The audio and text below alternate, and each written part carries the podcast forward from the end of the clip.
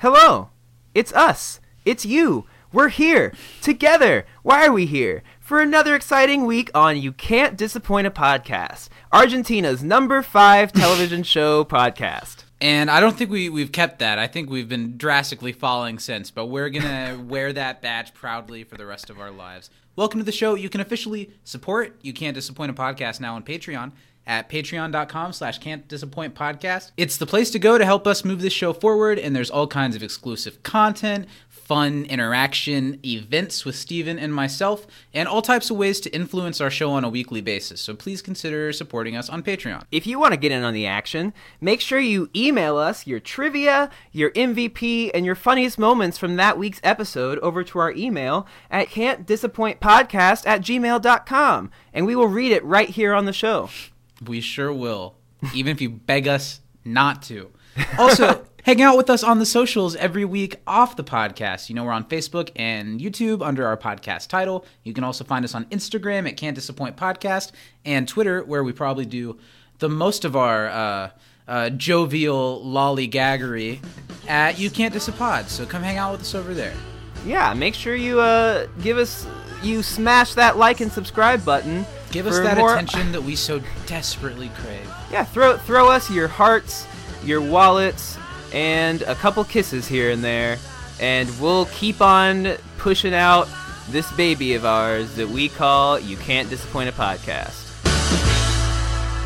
There can only be one Model UN that officially represents this school, so let's take our foot off the crazy pedal for just a moment here. There's only one rational way to settle this a head to head Model UN Battle Royale, the rules to which I would have to spend the evening devising. We'll have a competition tomorrow in the cafeteria at 7 p.m. May the most united nations win. Fair enough. Totally fair. See you in the fair papers, other Annie.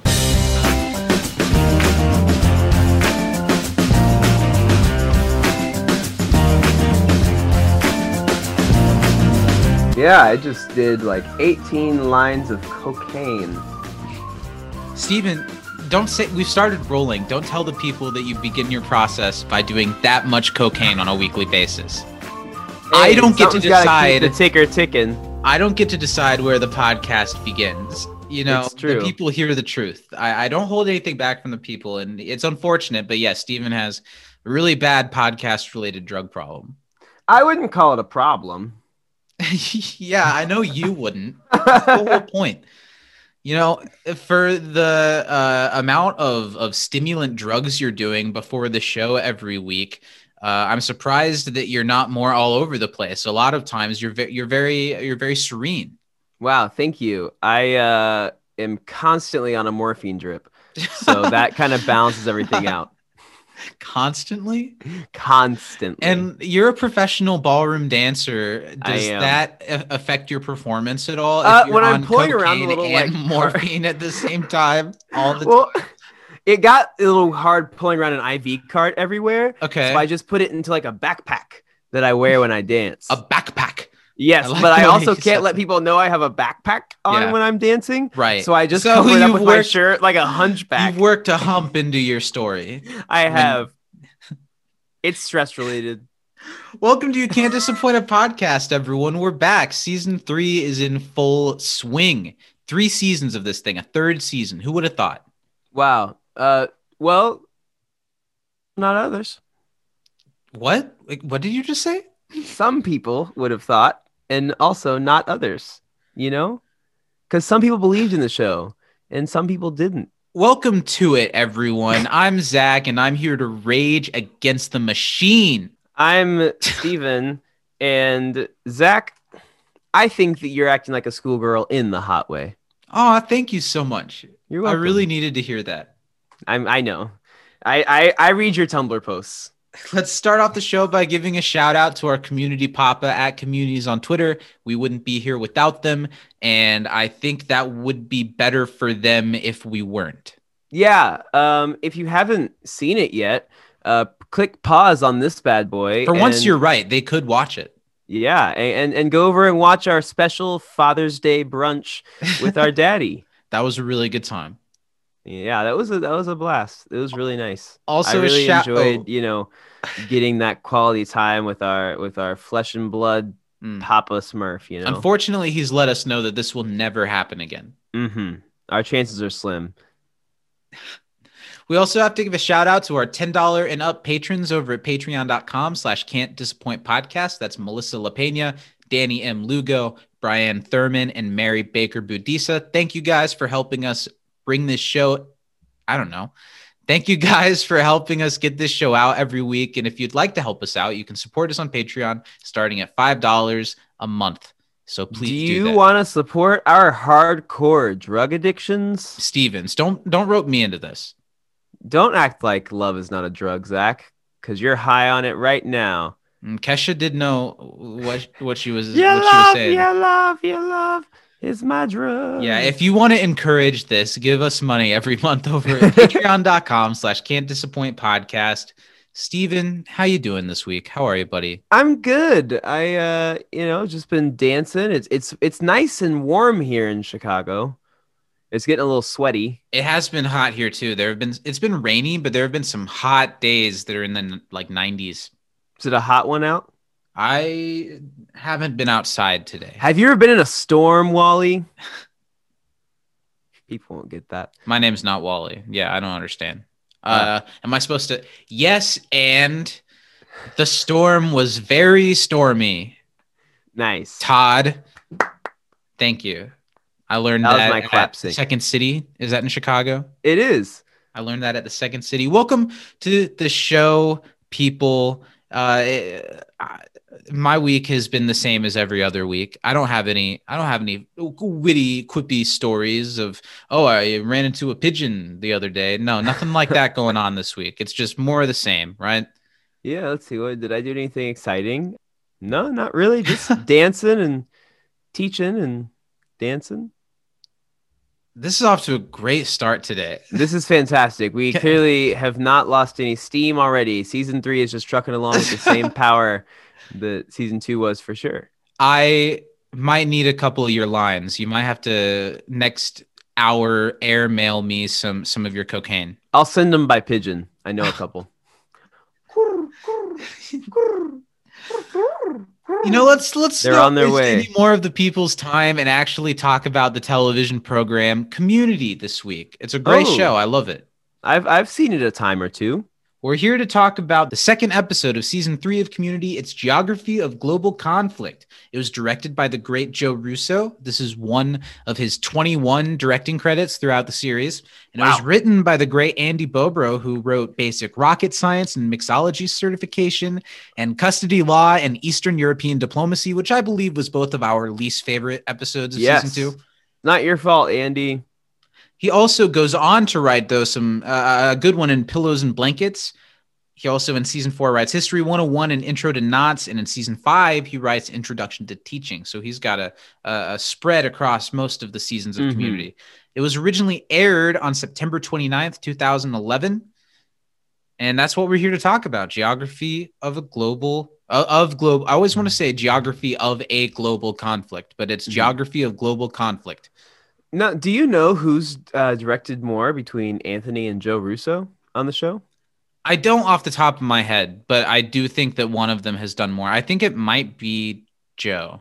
Mm-hmm. 23 episodes is a lot, but I feel like we say their names. 23 episodes is a lot. That's why he only did 21. Well, color me embarrassed. I'm just Yeah. gonna see my way out. Yeah, that's that's great.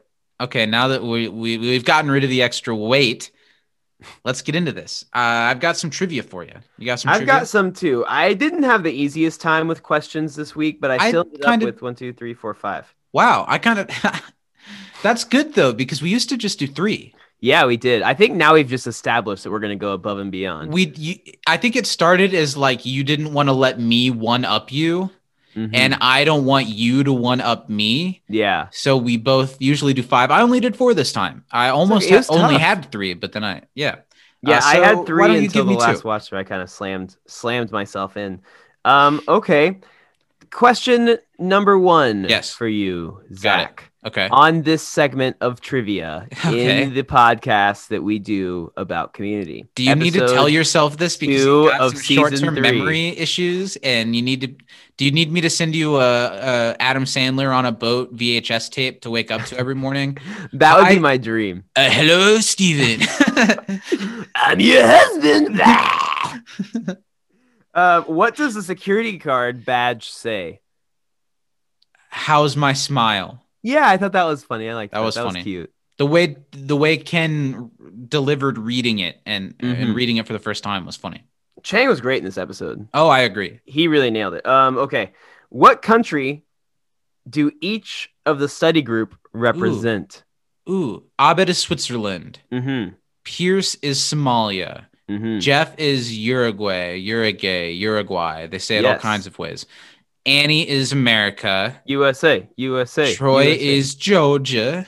That was so funny. Uh, uh, who am I missing? Shirley Mhm. and Brid. Britta wasn't one. Britta wasn't one. So just Shirley. I'm not a China. Shirley China. China. Yes. Did I get them all? Nicely done. That was Nice. all of them. Okay, one for you. What did Annie do in high school while on an Adderall bender Oh, did she try and straighten all the lines on the football field? during, During the game? game? Yeah. Good job. Thank you. Um, what does this is a dickhole question? I apologize. I've got Um, one coming up. It's okay. What does the piece of paper behind Sergeant Nunez say when he's talking to Chang and There's I'm like not even paper gonna- on the wall. I believe you. I don't know. Mhm. It's like underneath there's like a cork board with like six Yeah. badges or something on it. It says riot gear is not a toy. Ah, I definitely didn't say that. I, de- I definitely didn't see that. hmm I definitely didn't see that. Uh, another question for you. If embarrassment were powerful zinc deposits, what would Annie be? I had a similar like in line with this question, but it is Zambia. Nice.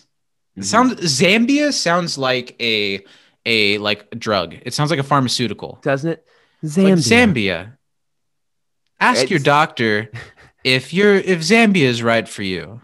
AstraZeneca may be able to help. All right, it was Zambia. You got it. Um, which country takes in the Ethiopian refugees? Oh, uh, Somalia. hmm No. Yeah. Yes. Yeah, right. Yeah. No, yes. Yes. Correct. Don't play with my heart. Here's my asshole question. Can you name anything from Britta's arrest report? It's a full piece of notebook paper that Chang's holding up, like in front. I read the on top and it says Chang's like arrest thing. Mhm. I cannot name anything on it. I thought it was funny that he had a little piece of paper that he wrote all that out on. Well, it had Where's Britta's name. highlights? It had Britta's address. The list of crimes include making a mess of school property, causing a disturbance at a school function, using a deadly weapon, destroying school property, Nice. protesting on school property, resisting arrest, using profanity to an officer, and assaulting an officer. That's fantastic. But that was kind of an asshole question. I didn't get No, yours. that was you good, though. That was Do you good. have one more for me? No, that's all. Because my last one was what oh, because I used one of yours. So I'll give you one last one. How does Earth One contact Earth Two specifically? What resources do they use? They use all the world's resources. And Money? No, no, no! Wait, wait, wait, wait, wait, wait! Stop, stop! I know it. I didn't It's say anything. the- okay. The in Switzerland, the the uh, hydron, the whatever the Collider. the, the Hadron collider, or yeah. Hydron Collider? I think Hydron yeah, something Collider. like that. Yeah, I'll give you that. That was Thank pretty you. good. You, Woo. it took you just to the last second, but you it got it. did. Let's see how Nice, this carries over. pretty well. Yeah, we we've been doing well on each other's questions lately, Mhm. but I don't know how we've been doing better on on people's trivia, but yeah, but I'm always nervous when you when the questions get pulled up. it's true. Okay. Um, so we have three emails this week, Zach. Uh, one of them is actually in response to last week. So I'm going to go ahead and read that one first. Oh, okay. This one is from Matt Dot Very. A different Um, Matt. I know. Are you sure? What if it's him again? That'd be great, Dad. Um, okay. Hey guys, love the podcast. I just got all caught up last week. Nice. I just listened to your Biology 101 episode last night and remember feeling the same way about Jeff's hallucination scene as I did when the episode first aired. Well, thanks for watching and welcome welcome to the to the family. He didn't watch it. He listened to it. You don't know, maybe he's a YouTube subscriber. I- I'm really sorry, Matt. Thanks for catching up. I'm sure you know just as well as I do by now that Steven does not understand the the mechanics of a podcast. Uh, just because We we, record can it every each week. other. Yeah. Yes, we, we sure do, buddy. We sure do record it every week, sweetie. But what channel is this going to come on? Um, years later, I watched Stanley Kubrick's 2001: A Space Odyssey, and everything became clear. If you haven't seen the movie, it's mostly centered around the theme of evolution, like the Greendale Seven becoming a morally highly evolved group of friends. I didn't know that. I thought it was just like space. Oh. The movie also features a similar hallucination scene revolving around age and the worship of an object, in this Okay. case, an alien pillar instead of a library study table. That's why the table was probably standing up like that. I see. The movie is obviously a hallmark of American film, but it gets pretty weird, and that weirdness definitely comes through when Jeff's when Jeff odds on chimpanzee. Steven, it's not. It's when Jeff ODs on chimp. When Jeff odds.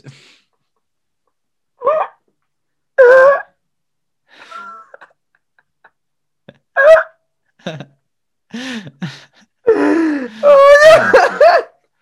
Maybe that's why Keep Steven didn't get a work. career as a professional reader. I did not. Uh, I did not make it past the second interview. Okay, he Um, was keep up the complimenting us. Go work. back to that. Talk to you later, Christian Slater. Aw. Matt. Thanks, Sent via Matt. the Samsung Galaxy S7 and AT&T 4G LTE smartphone. Good to know. Why does Gmail tell you that much about where somebody's sending something from? Sent from IP address. Sent from Samsung Smart Refrigerator at Thanks for the email, Matt. Thanks for catching up. We're glad you're Yeah. here with us. Right, right into us. We're lonely boys. Yeah, if you want to get into the action like Matt, send us an email. You heard it in the intro.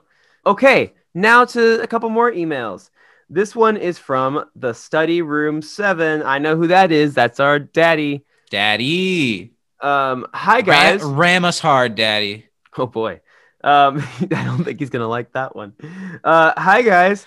Thanks for having me on last week. You're As you pointed out, I did not realize that it would be on Father's Day that you would release it, but whatever. I did enjoy talking to you. Okay. That's pretty good. That's progress. That's better than any response I've gotten from a dad before. Whatever, Yeah. I did enjoy. Okay. My MVP of this episode is Garrett. His crisis alert was just perfect. Solid. Sure. I think this is a criminally underrated episode, most because people don't like the couch scene, sure. but it serves as its it serves its purpose of establishing the relationship and the tension in it. For anyone who just mildly appreciates this episode, I do recommend our rewatch and Q and A with Andrew Borbro Steven, roll, let's roll that again. YouTube. Let's roll that again. I think you said Andree. For anyone who just mildly appreciates this episode, I do recommend our rewatch and Q and A with Andy Bobrow on YouTube. Nailed it. Second time's always the charm. It was great to get some of the backstory of how this episode was created. We go all the way to season three before Britta and Chang have a real story together, and this is it. Shameless plug from our papa, but yeah, do go check out that. And they talking about Chang and Britta, there's always been this kind of undercurrent of Chang and Chang really hates Britta. Mhm. When they were in the Spanish classroom, he would always pick on Britta, and and this felt like not only a first storyline for them, but kind of a, a a building up off of what they had set up with the characters before. Mm-hmm. I liked it. I I really did enjoy that storyline quite a bit. A lot, today. quite a Um, Trivia. When Annie's at the bulletin board, there's a small sign that references a series Martin Starr worked on. What is it? No fing clue. I mean, it would be Freaks and Geeks or uh, Silicon Valley. Those are the two, or Party I Down. think Silicon I- Valley was. I think it was a reference to Party Down. Okay, I'll, I'll I'll I'll agree with you. Party down. Did you watch Uh, Freaks and Geeks? I love Freaks and Geeks. So you probably didn't recognize who it was, did you? I did this time, yeah. Do you know like who guest starred in the episode, like who they were on Freaks and Geeks? Wait, there are more guest stars than just him. I just didn't know if you recognized what character from Freaks and Geeks. That's. Bill. Yeah, because he looks because he looks so good compared to he really uh, does. uh, how obviously they they nerded him up for for Freaks and Geeks, but he he's a really good looking guy with his with his Yeah, hair and beard is. the way it is. Do you like yeah. Silicon Valley? I haven't watched it, but I like I liked the most first of the season. people who are in it. Yeah, I only watched the first season, maybe a little bit of the second one, but it's good. It's like it went on for a while. Yeah, I'm pretty sure Um, it's Mike Judge. Is it? The Beavis and Butthead Beavis guy. and Butthead guy. Yeah. Yeah. that's cool. Yeah. Um, why does Pierce love Somalia? There's the Uh, as many guns and women as you can buy, something along Yeah. that line. it, it was guns and women you can buy, and then he like said something about like the coast. Was there anything Yeah. else?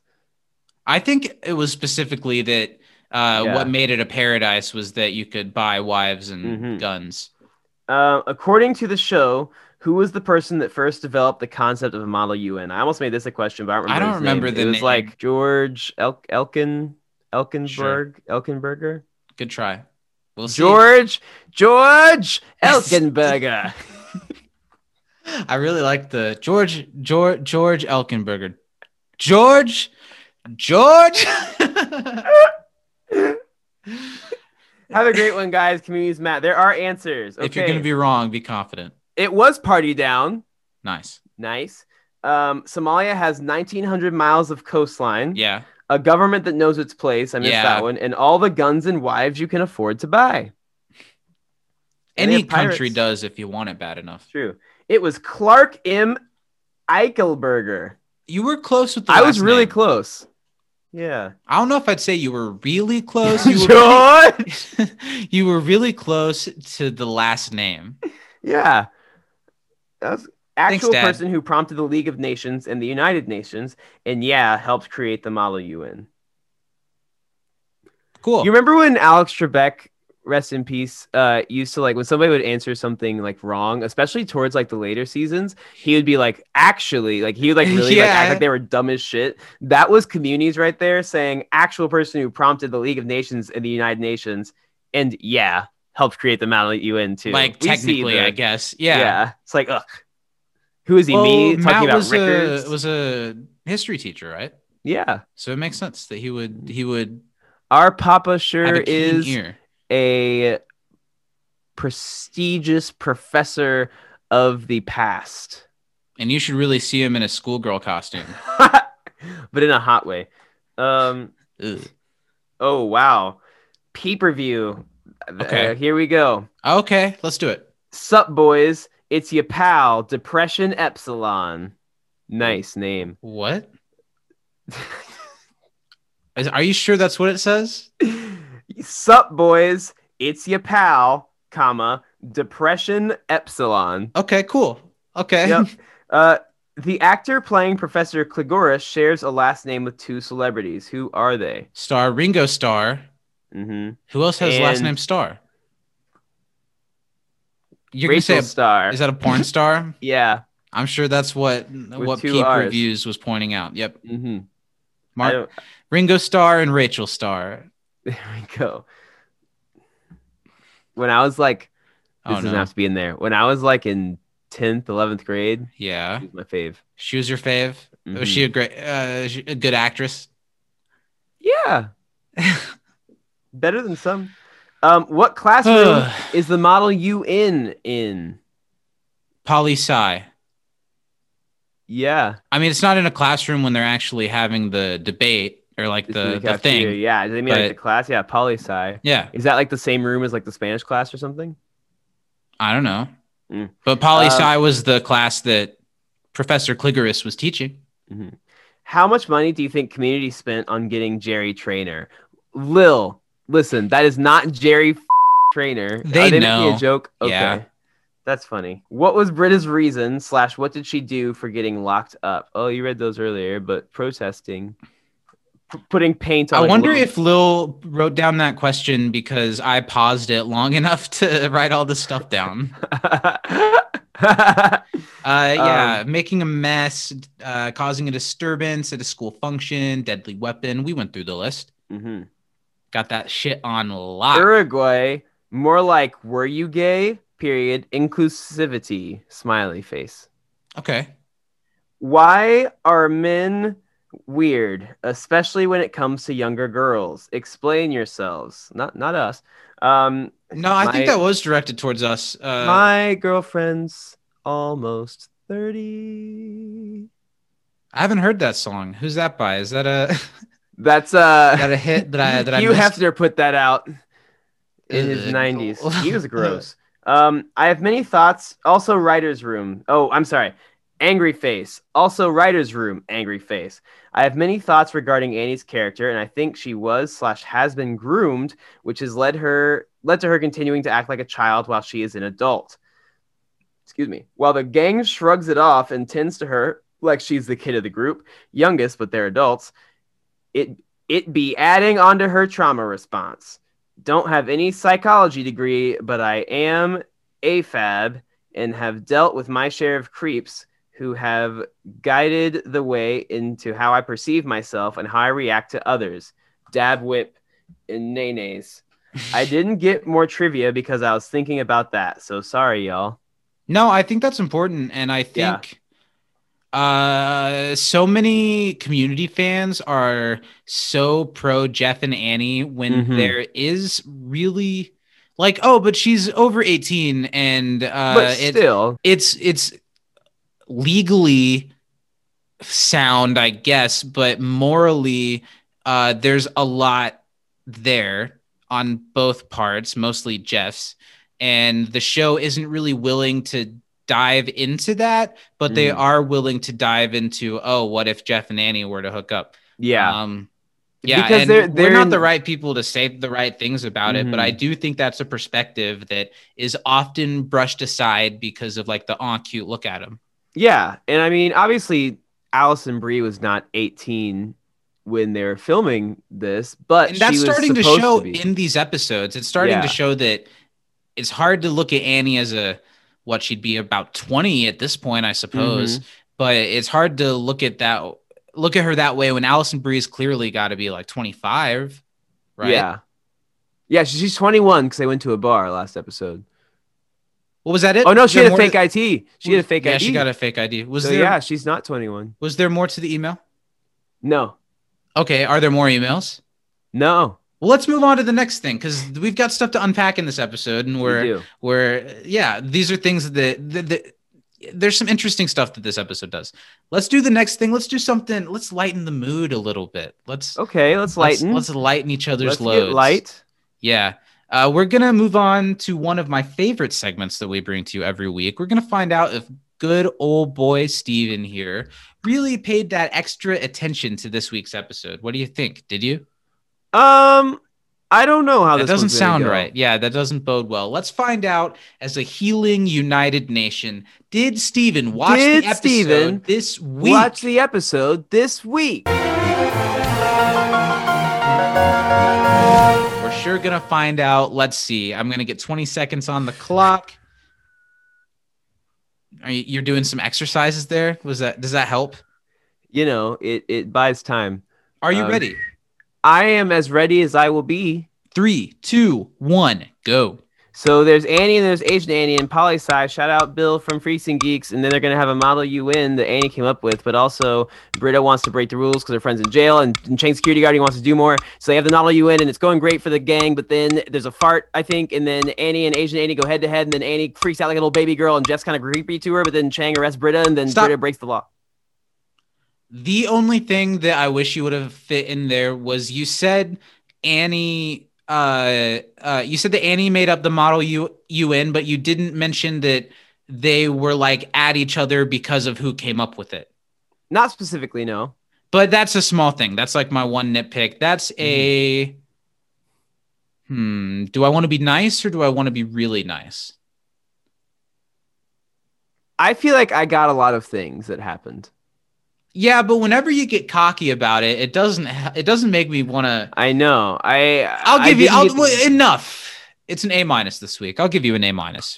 Thank I you. still I think I'm feel getting like- better at these. I do think you're getting better at them, and I say A minus, maybe B plus, just because I feel like there's still some untapped potential. I Yeah. feel like one of these days there's going to be an episode that you're just really going to bring it together and, and Mhm. earn an A. Yeah, I'm excited for that. Let's move on to the next thing. Before we talk about what we really thought of the episode and dive into all the things that it presented this week, let's talk about a favorite funny moment. Uh, mine this week, I thought Britta in the cage and hmm and not specifically that, but that was the culmination of how perfect I thought that whole storyline was, and and and how hard Britta's trying, but how far away she is from actually doing anything and Yeah. and seeing her like ah she hits the world with a hammer or whatever and squeezes red paint or ketchup onto it it's it's it was just really funny it made me laugh yeah, I thought that was hilarious. Um, I I couldn't pick just one, so I'm gonna go for two. okay I'm gonna do uh, Troy. Either the Boutros Boutros-Ghali, that was freaking hilarious, and then when he was like doing the Southern Georgia accent, but was still knowledgeable about the country Georgia, that was so. Can we do accent, sugar? yeah and i then the like that other they one- didn't just make it that he was so stupid that he thought it was the state of georgia Because that would have been easy. yeah Um, and I also thought it was kind of funny when Sergeant Nunez was not able to say the word arm. You know, the thing, 90 degrees, comes down to block the cars. yeah. Little thing, not not a not a gate, not a not a wall. It comes down, stops, doesn't really stop them, but how uh, disconnected it was from the scene that came before it and how long Yeah. they focused on it. That was pretty funny. He's hilarious. nice. What did you think of it this week? I don't I like really that liked i don't like the sound of that sigh. I really liked some things about the episode, okay. But here's the problem: we just got done with season two, and this would have been towards the bottom of season two. I think there's some Hmm. high points, but I think it would have been in the lower half at Hmm. least of the episodes. You know, which is not to say that that it was a bad episode. I don't think there are very many bad episodes of Community, if any.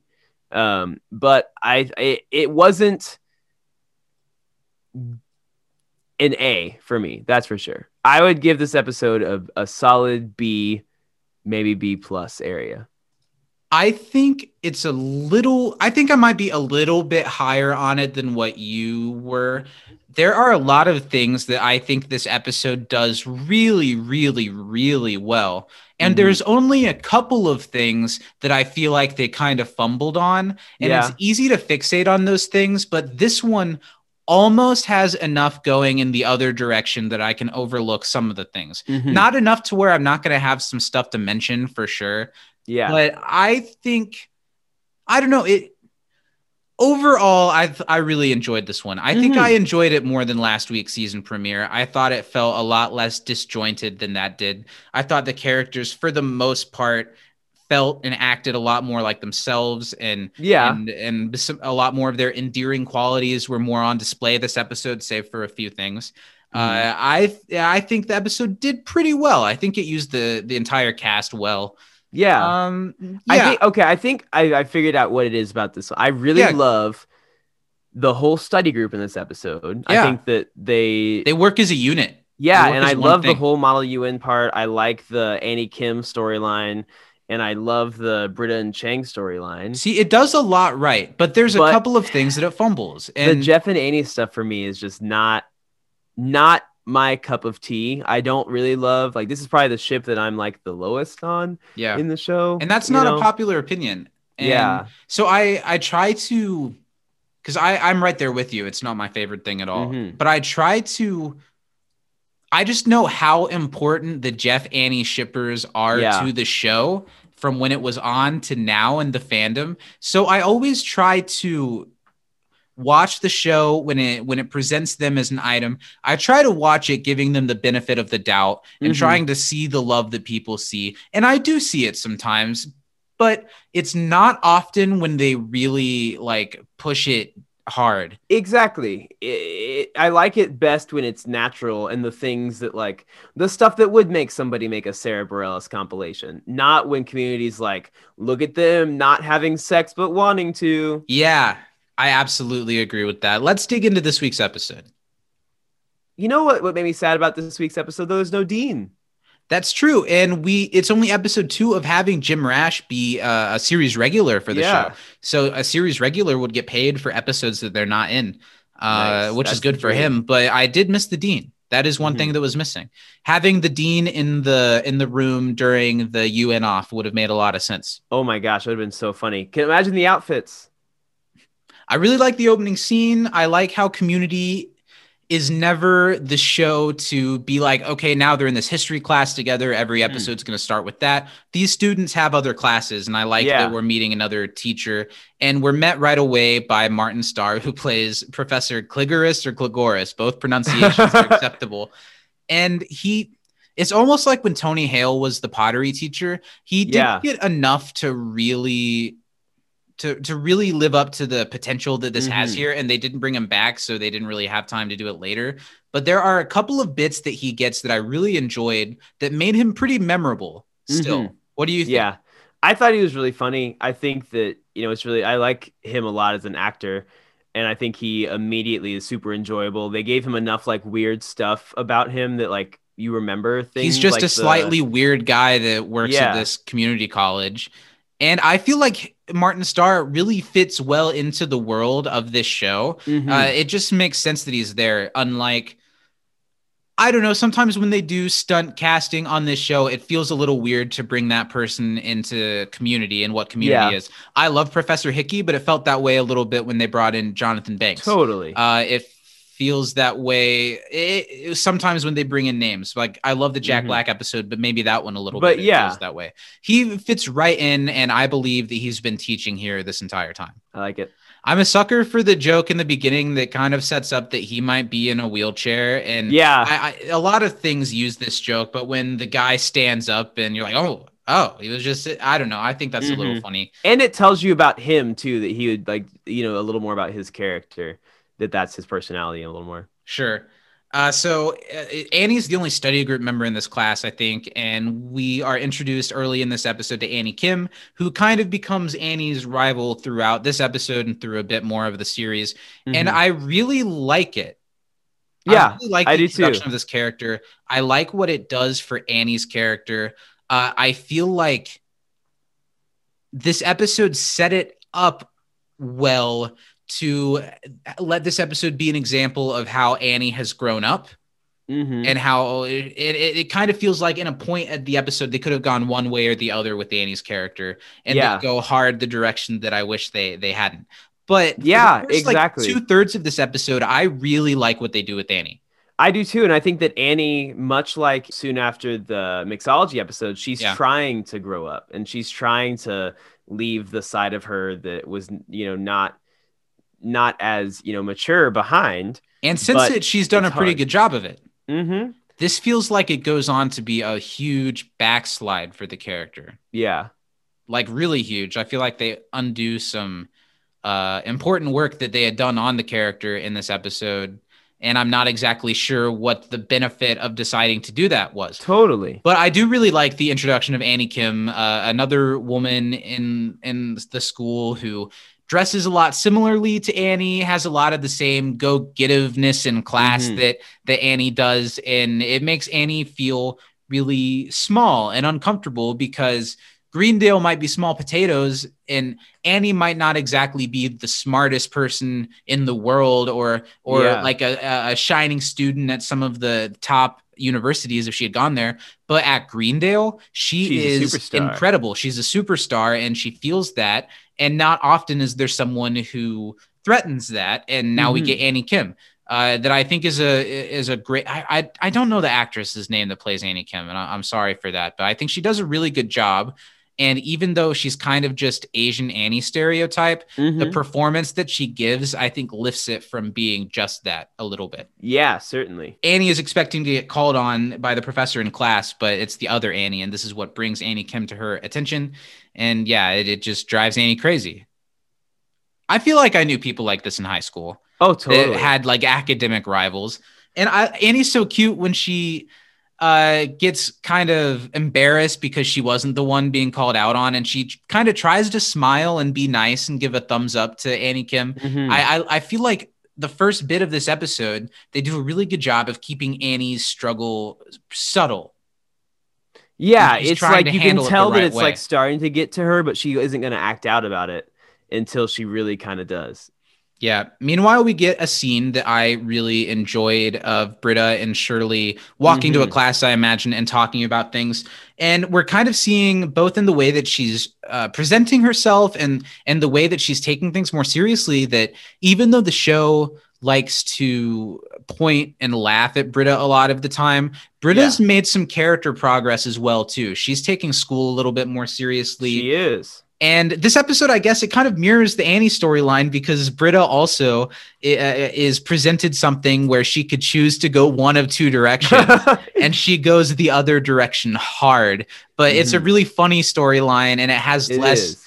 It has less uh, real world depth to it, I guess, and it's it's really really funny. And I would even go as far as saying right off the bat that I think I think this is my favorite thing they've ever done with Britta so far. Wow. I think it I think this episode really shows that Britta can be just as funny as the guy characters in the main study group and they don't often let the female characters on a sitcom do that. And maybe that's what they're trying to do with Annie later. We'll talk about that later. I don't know if that's what they were trying to do and if that worked mm-hmm. as mm. well, but Gillian Jacobs is so funny and she's so funny in this episode and it feels very Britta yeah, I really like this one. You know, I love, you know, Britta, and I think this is a, a really good Britta episode, especially like paired with Chang here.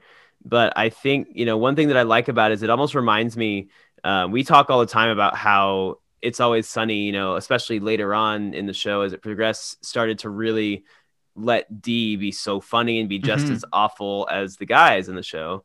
Um, and that's something that I think is really good and makes the show even funnier. Yeah, and I think this episode lets Britta do that a little bit. I mean, she puts herself in a cage and oh know, man, spits in. Chang's I love all of it so a much. mess, but it's so funny. Yeah, it really, really does lift this episode, which overall did a good job entirely. Uh, uh, I, I, really like a couple of the jokes in the scene with Britta and Shirley when Britta's mentioning all of the new like academic things she has and she can't come up with the word for highlighter. Yeah. And she's listing off her backpack and all the stuff she has. And Shirley says, highlight. And and Britta says probably the backpack. Like yeah, as if really Shirley funny. was asking her what the highlight of the stuff that she got was. I thought that was really funny. And she's randomly handed this is some weird exposition where they they just mm-hmm. do this to get the story going, but she's handed this flyer by another student. There's some protest being arranged about people who are being held captive, uh, like uh uh, political activists that are being held captive. Where do you remember where? In Syria. In Syria, Damascus. And one of them, Damascus Three. One of them ends up being someone that Britta used to know and be kind of friends with and protest uh, with and and she's like this is terrible when she finds out about it and Shirley yeah. kind of sympathizes with her. But the reason it's terrible is because Britta is all of a sudden super embarrassed and feels wrong in the academic place she's put herself because she feels like she should be getting down and dirty and getting arrested in Syria and held captive. She's she's jealous of her friend that's going through this terrible terrible thing I'm sure. Yeah, this is kind of taking us back to the Britta that we first met at the very beginning, where she she wants to be seen as somebody who is standing up for everything that's that's right and you know the the voice for the impoverished and things like that and she would love and she just really prison. isn't no she's she isn't any of those things and i think that they when they the Britta who's like that now is better than the Britta who was like that in the first oh, season. Oh yeah, because she's so much funnier. She's so funny. Mm-hmm. And then we get to the other half of kind of Britta's storyline, and we see Chang settling into his role as a security guard, and he's upset that he can't like roughhouse people or that he yeah. can't use excessive force because he's just a security guard. And uh, uh, Sergeant Nunez is back. I love Mel Rodriguez. He gets some really funny moments in this one too. Uh, he kind of tells Chang after pointing out the that his badge doesn't say to serve and protect. It says "How's my smile." He points out to Chang that they don't really get to do anything. They're just supposed to point out that there's a trash can in the walkway and to watch out to not trip. That's hilarious. I it's um, I like when he you know says like Chang's like oh what do I do if I see like a real crime? He's like do what a security guard does and call a cop. Because they have no real authority. Yeah. They're just people with an outfit you know but very funny because Chang really thought that he was gonna you know be be this awesome kick ass badass like officer of the law protecting people and bringing the hammer down. Yeah yeah, and he's even brought his own handcuffs that get confiscated from him. And the joke that sends us into the theme song is him screaming, I swear they're just for sex. good stuff. Good intro to the episode. It's off to a yeah. good start. You know what this episode, as we get closer to the Model UN side of things, you know it feels like kind of a spiritual sequel to from other community episodes? It, it reminds me of Debate 109 a little bit. Super duper. Yeah, I think it's in that same vein. It's a little more off the wall because community's become a little more off the wall since then, but it, it hinges on Jeff and Annie, uh, and it's Now, kind of a play pretend. Let me ask you of thing. this. Yeah. Okay. I'm I'm diving in way too deep, and I'm sure they didn't think this far. I'll Maybe they dive in with did. The episode starts with Martin Starr in a wheelchair, much like Annie's No, rival. I- I don't in know. Debate Well, 101. I don't know. I think that has more to do with in the very beginning. He's talking about uh, uh polio. Some guys from polio. I don't you know. Maybe You don't. They're smart. But They there's other parallels here because uh, debate 109 was Jeff versus Jeremy Simmons with Jeff and Annie, and Mhm. this one is Annie versus Annie Kim with Jeff and Annie. Yeah. There are some parallels to this episode in debate 109, and I like debate 109 a lot too. I don't Mhm. know if I like this one quite as much as I like debate 109, Yeah. but it helps it that it kind of gives me those vibes. Mm-hmm. I like how at first Annie really is trying hard to. I don't know exactly what she's trying to do. She's trying to do the right thing with the Annie Kim situation. She even Yeah. like, brings her to introduce her to the study group uh, as if she's trying to be friendly with Annie Kim. Do you think that that's what's going on here, or do you think there's ulterior motives? I think she is trying to be friendly to her. I think so too. They, but they can't help but argue with each other. Even then, they're arguing over how they had the same exact GPA, but one counts a little bit more than the other. Mm-hmm. Did you know people like that? Were you like that with your academics? I certainly was not like that with my academics, Me but I knew people that were like that. They're like, I have a 4.1793. And they're like, well, I have a 4.1794. And I'm like, I take three band classes, G. I was the same with choir. I was in two Yeah. choirs and I was an office assistant for a third choir period. yeah. And there were seven periods. And probably at least one of them was like an elective class too. Mhm. Senior year was fun. I, yeah, it's probably the year of high school I enjoyed the most because I, I did the least amount of things that were school related. This scene is important because Annie first brings up the model UN here, kind of as like a passing idea that she's had, and Annie Kim kind of shoots it down. But this becomes a, a little bit of a, a telling scene showing that Annie Kim kind of is a villain a little bit because she Mhm. takes this information and runs with it and steals the idea from our Annie. How dare she? So the study group kind of banters over Annie Kim for a little bit, and I wanted to bring up Pierce for a second. He doesn't get a lot to do in this episode. He gets a few funny things with Somalia later, but mostly they just bring him in every couple minutes to say something racist. Like 1st he Mhm. gets uh, an Obama's America joke. A little bit later, he gets uh, like, "Oh, I meant women, not Asians," and then later, "I meant Asians, not women." Yeah. Did you laugh at Pierce's stuff this week, or did you roll your eyes? Um, I laughed at the Obama's America, and I think I uh, can see the the joke behind the first one, especially the women, not Asians, women. That one was just a funnier setup, I guess. But Yeah, You know, I, I feel the- I feel like I laughed at them all the first time. yeah, But by the second and third time, I was kind of okay, Pierce. mhm. Okay, I like Pearson's episode. though. I think he's really funny with the Somalia stuff. yeah.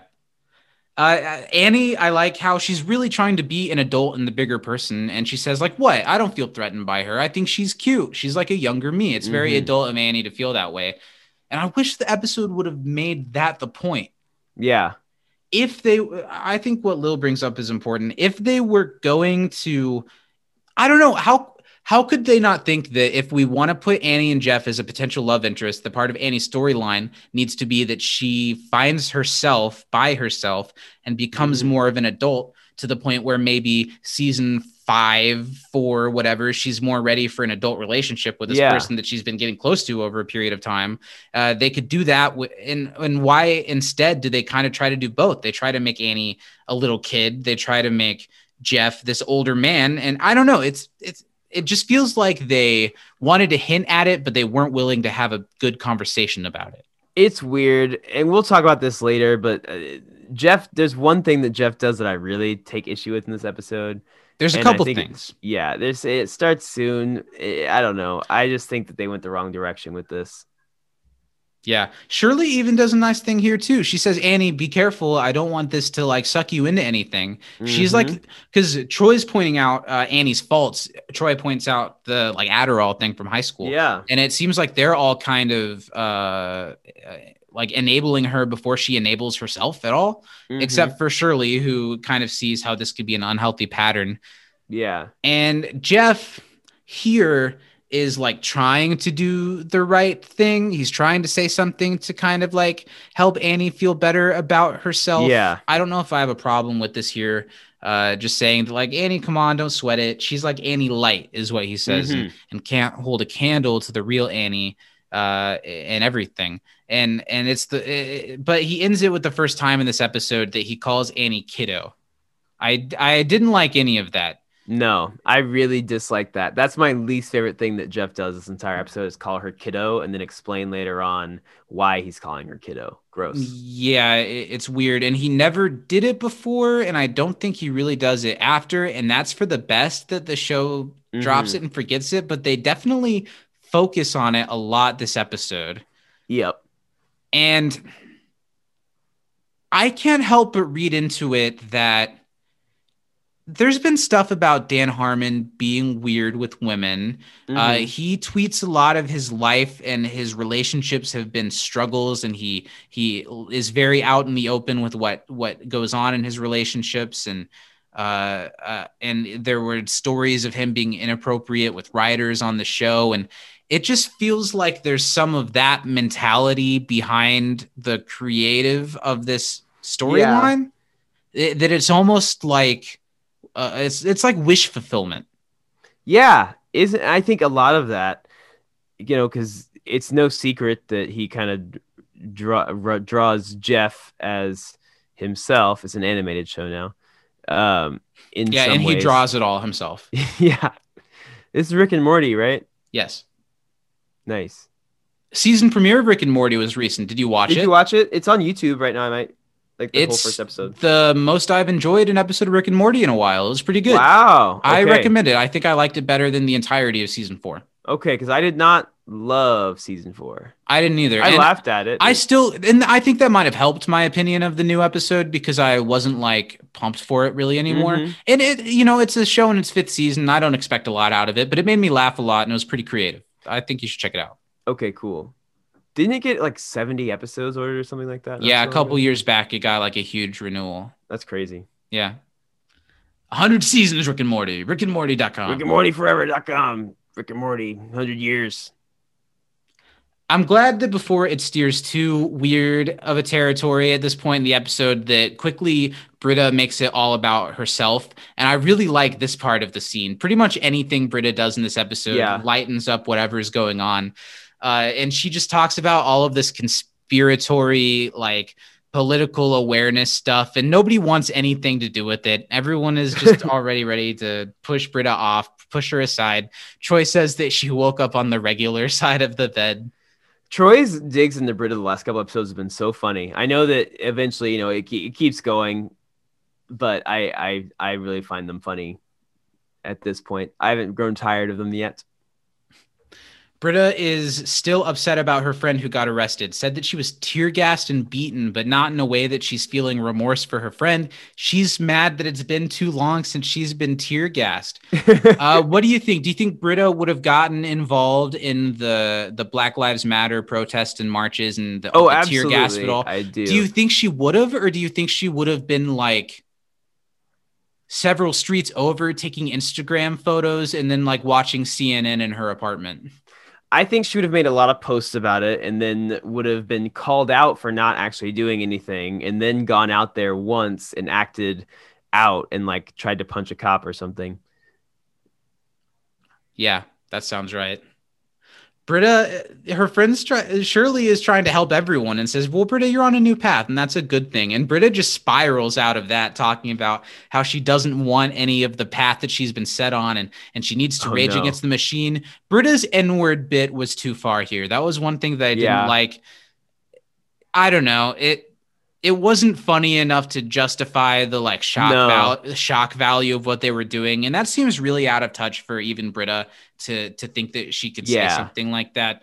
Uh, Thumbs down. they could have done better. They could have done better with that, but I, I it doesn't take away how much I like the situation of Britta and how Gillian Jacobs plays it all. Her energy is perfect in this. Mm-hmm. I'm raging against the machine. The way everyone like shakes their head at her when she says the the N word joke, and especially Abed, who just He's following her arm his hand. movements. It's great. And then she storms out of the room. Uh, Britta's concerned. And my favorite thing Jeff does probably this whole episode is the way that he's so so quietly downplays the Britta thing and says, "Don't worry, she'll be bad at it."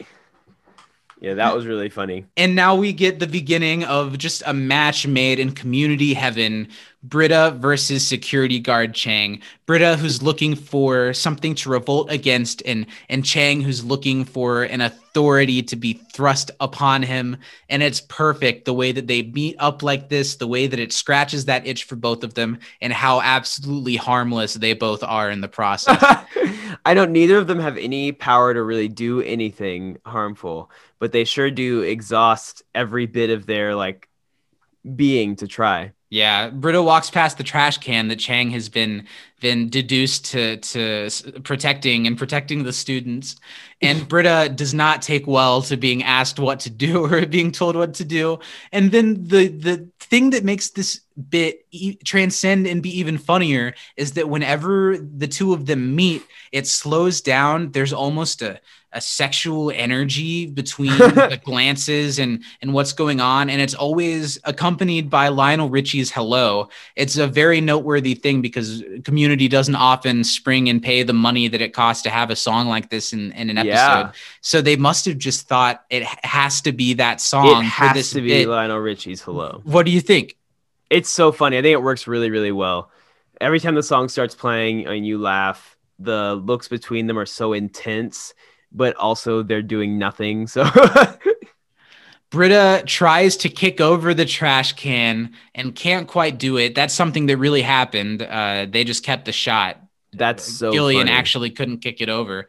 But it makes it even funnier that that Britta, after just barely kicking it, has this look of like, oh yeah, look what I just did. I'm so bad. I showed you, man. And Chang is just so pissed, and their interaction is so funny. Britta eating the piece of paper defiantly, but she can't even do that. She starts to gag on it and spits it out in the trash can. And Chang just staring at her. Man, it's it's a match made in comedy heaven for this episode. I love it So so, much. It's my favorite bit in this episode, and maybe my favorite bit in uh, quite a few episodes. It's it's really good. I think that they just play off each other exceptionally well. And you can tell they both are like excited about this new rivalry that's that's that's blossomed. They're getting what oh, they there's the want party out of it. down thing. Yeah, Party Down Party is behind a sign that Annie finds that's that's advertising a model United Nations of Greendale. It was her idea, but the contact info is Annie Kim. She's taken this idea and stolen it from Annie, and that is what makes this personal. So it, it makes Annie dive farther into the competition aspect of this. It's harder to just look at Annie Kim as a harmless other person uh, uh, this is what kind of breaks Annie a little bit and what what starts her spiral. It's not Mhm. yet where I'm still down for what they're doing at this point. I'm okay with Annie being tested and being upset and maybe acting out. Uh, so far, so good. No complaints so far. Yeah.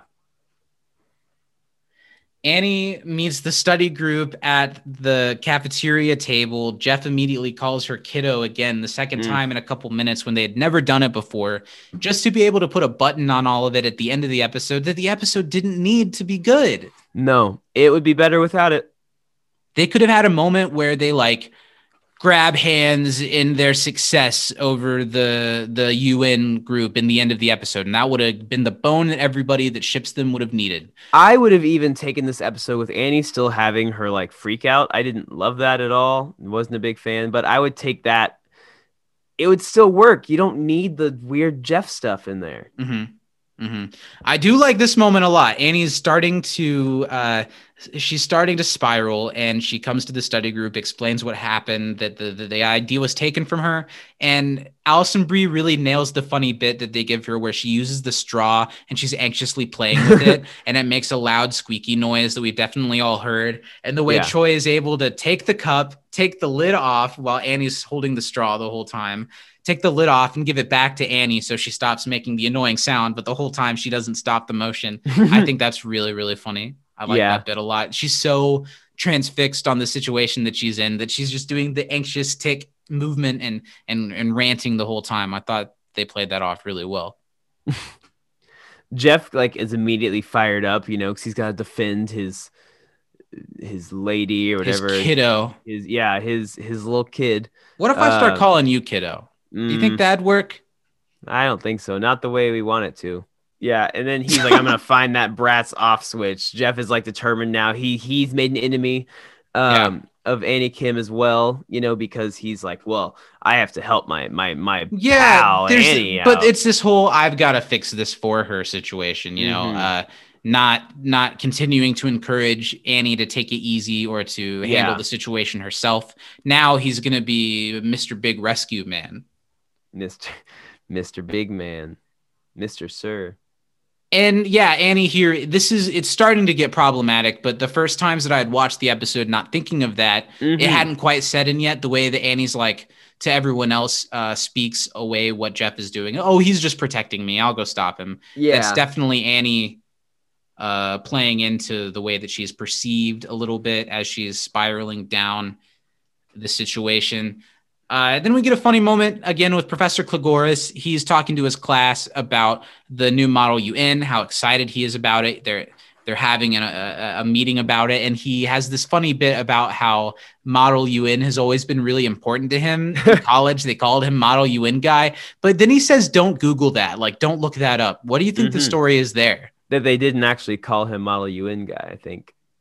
That if they look him up, they'll call him something maybe more related to his last name. Oh, maybe.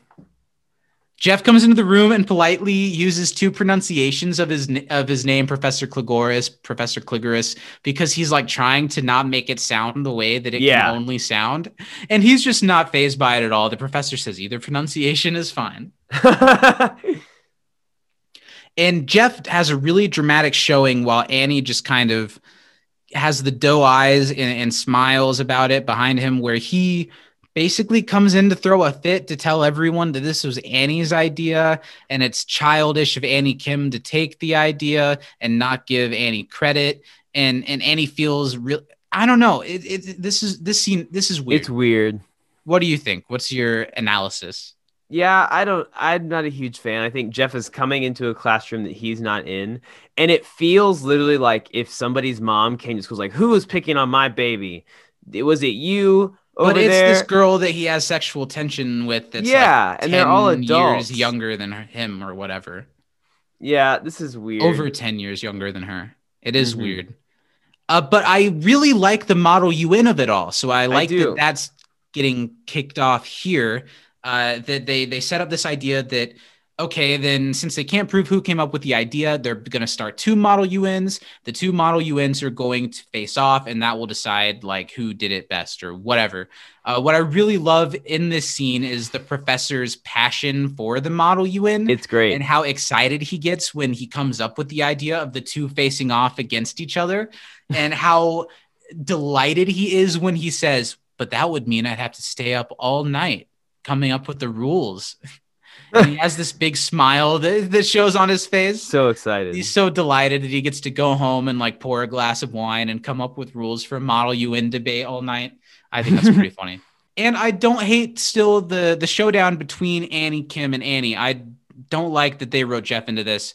This is really awkward. Uh annie kim gets a good cut at jeff and annie when she's like i don't get it. Are you guys like uh, is he your father or is he your lover? Is that what she says? Yeah, that's a good cut that kind of pulls out like hey you guys what you're doing like it's, weird. weird. don't do that and then what jeff and annie do in response is they leave It's the so room is awkward. even weirder jeff Yeah, gives her a noogie and uh, takes her out the room in a headlock In an alternate timeline, Annie would have come in there by herself and stood up and been like, "Hey, you stole my idea," which is a more mature thing for her to do. But no, Big I- Daddy Jeffrey's got to come help. I think more what's going on here is that none of this none of this character development that comes off as problematic and comes off as filling in weird things about the characters that makes you look at them a little bit differently. It's Mhm. it's so much more what the perspective of the writers room is like. It's Yeah, episodes like this that really tell the demographic of the people writing this show. There were women in in the in the writers room, but it was a very male heavy writers room, and I think it shows in this episode.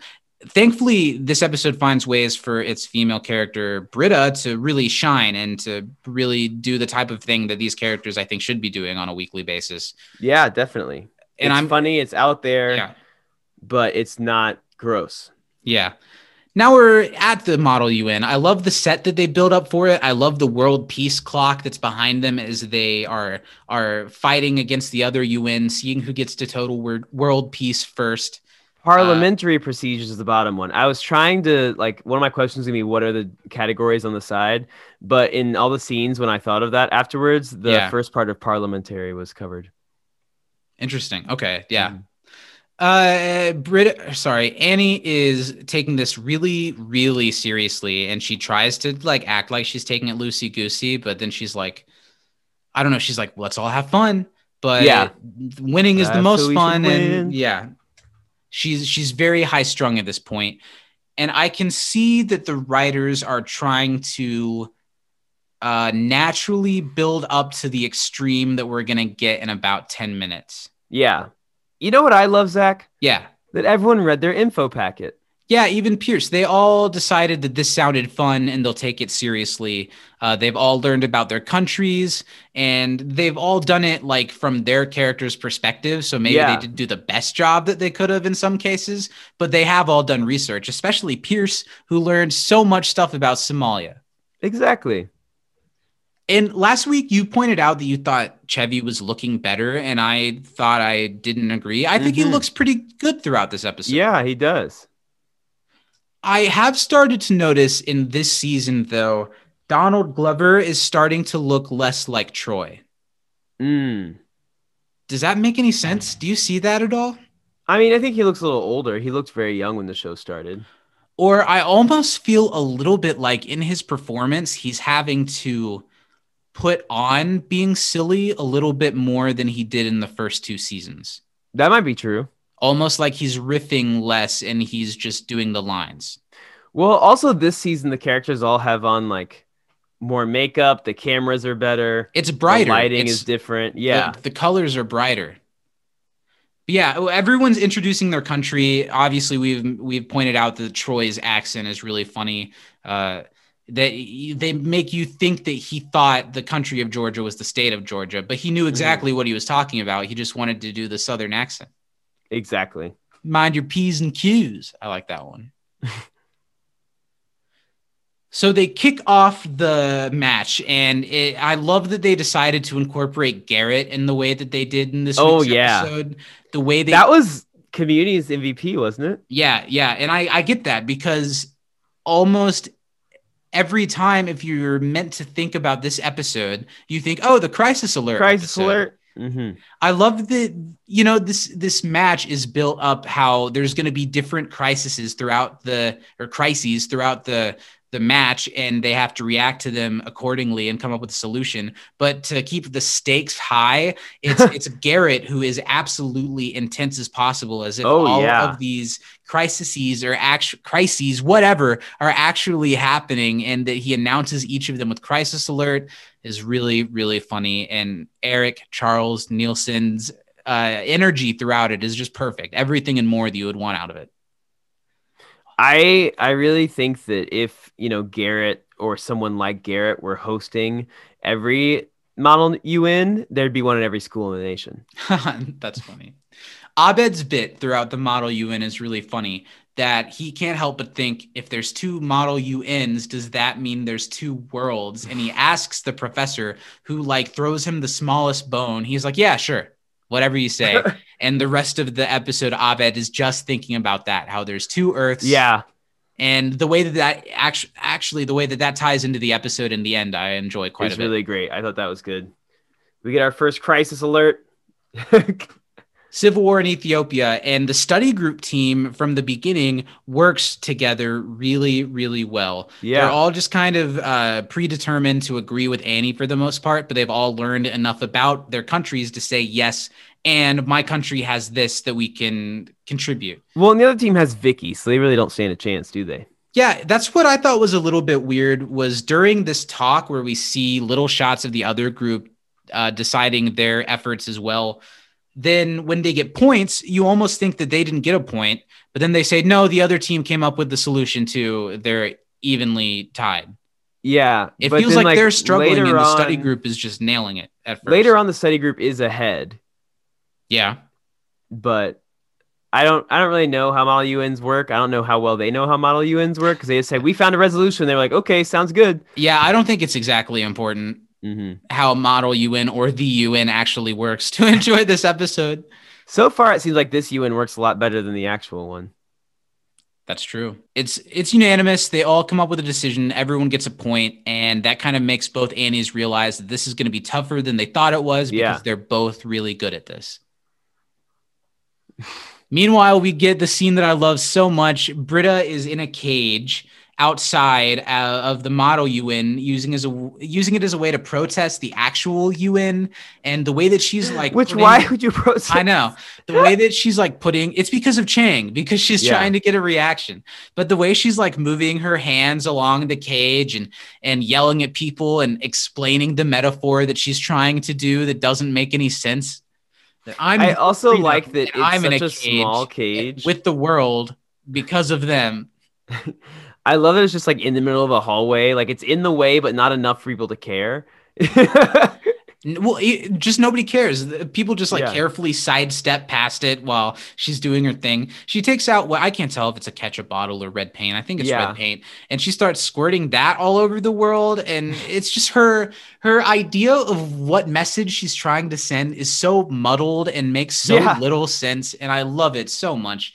And and the way Chang and Ken plays off how upset he is by this and and the, he starts dragging the cage away and we get another cue of hello Uh, all of britta's faces and screams and scowls throughout this episode. It's so good. man it's just so so funny if i cut an episode if i cut the episode like just that subplot together i could watch it on repeat as like a Oh, yeah. video or sketch and just laugh and laugh what do you think about the montage we now get? Because obviously they need I think to pass so some time funny. with the model UN. We can't show every little detail of it. So to pass time and to keep the intensity high, they have these floating heads that that are like plastered that float around the screen of each character doing their thing on top of like the footage of all the characters. I don't know. It's a weird editing Yeah. choice, but it works really well for I think it's really funny. It's very like silly, but it gets Garrett saying "crisis alert" a bunch of times Over and over and over again. is. And I like the things that the other characters do too. Yeah. Uh, some of them are taking it seriously. Some people like Pierce are pointing out how you're a gay, you know, Uruguay, you're a guy, sounds like you're a gay.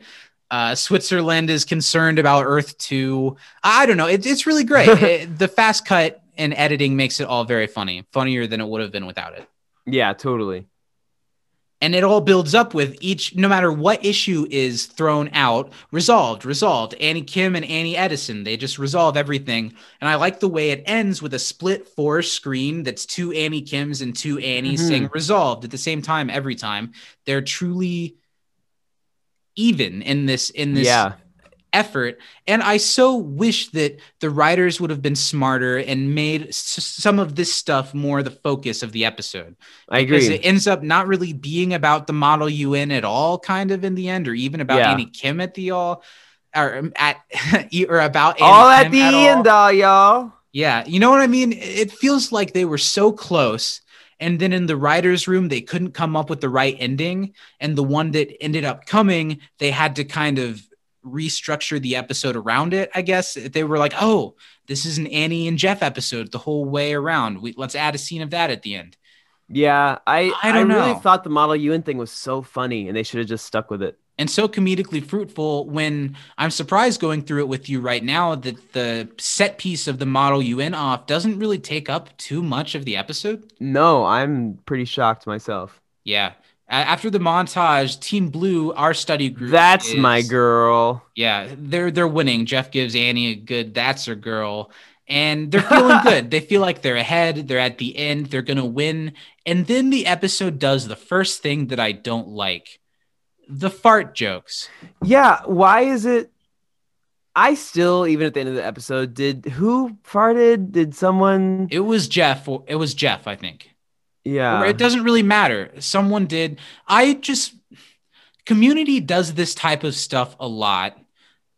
and as they do it more, and especially in season four, it annoys me the way that they do something like this to wrap up a storyline just to wrap it up or just It's they just so stupid. they they it was just like they came up with the easiest thing possible to because they needed the study group to be distracted and start to fall behind. Yeah. and the fart jokes just aren't that funny. Sure fart jokes can be funny. This show has done jokes like that uh, that are funny before. But this feels like i don't know the study group was working really well together as a unit. And then all of a sudden it deduces all of them to idiots who can't do anything because somebody farted. Yeah. I, think don't it's a not cheap easy not particularly funny joke. It would have even been funnier if like instead of it ending up that somebody literally just passed gas that like Annie Kim like rolled a stink bomb over there or something that threw them off or something like that. you that would have been stupid too, but you're right that I Yeah, but it'd be prefer- better. Yeah, there's a, a point to it, kind of. There Yeah. not really to this. no.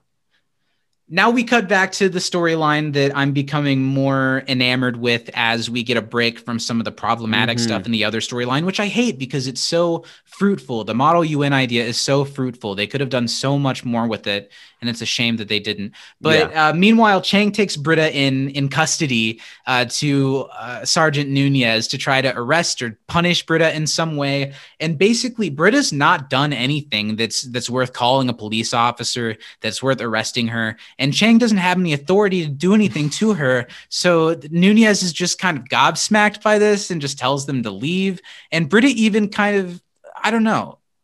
Is this where, yeah, Britta admits that she wasn't going to break the law anyway. She is just kind of showing off for some attention. And she, Yeah. she even, she's still kind of down the path that she set herself down, even with this crisis of personality. I love the get out from Chang. So funny. Britta leaves sobbing. It's almost like a breakup or something. Like this relationship between Chang and Britta has suddenly become really Yeah. important to the both of them because it gives Britta a machine to rage against without ever actually getting into any trouble, without getting tear gassed or anything.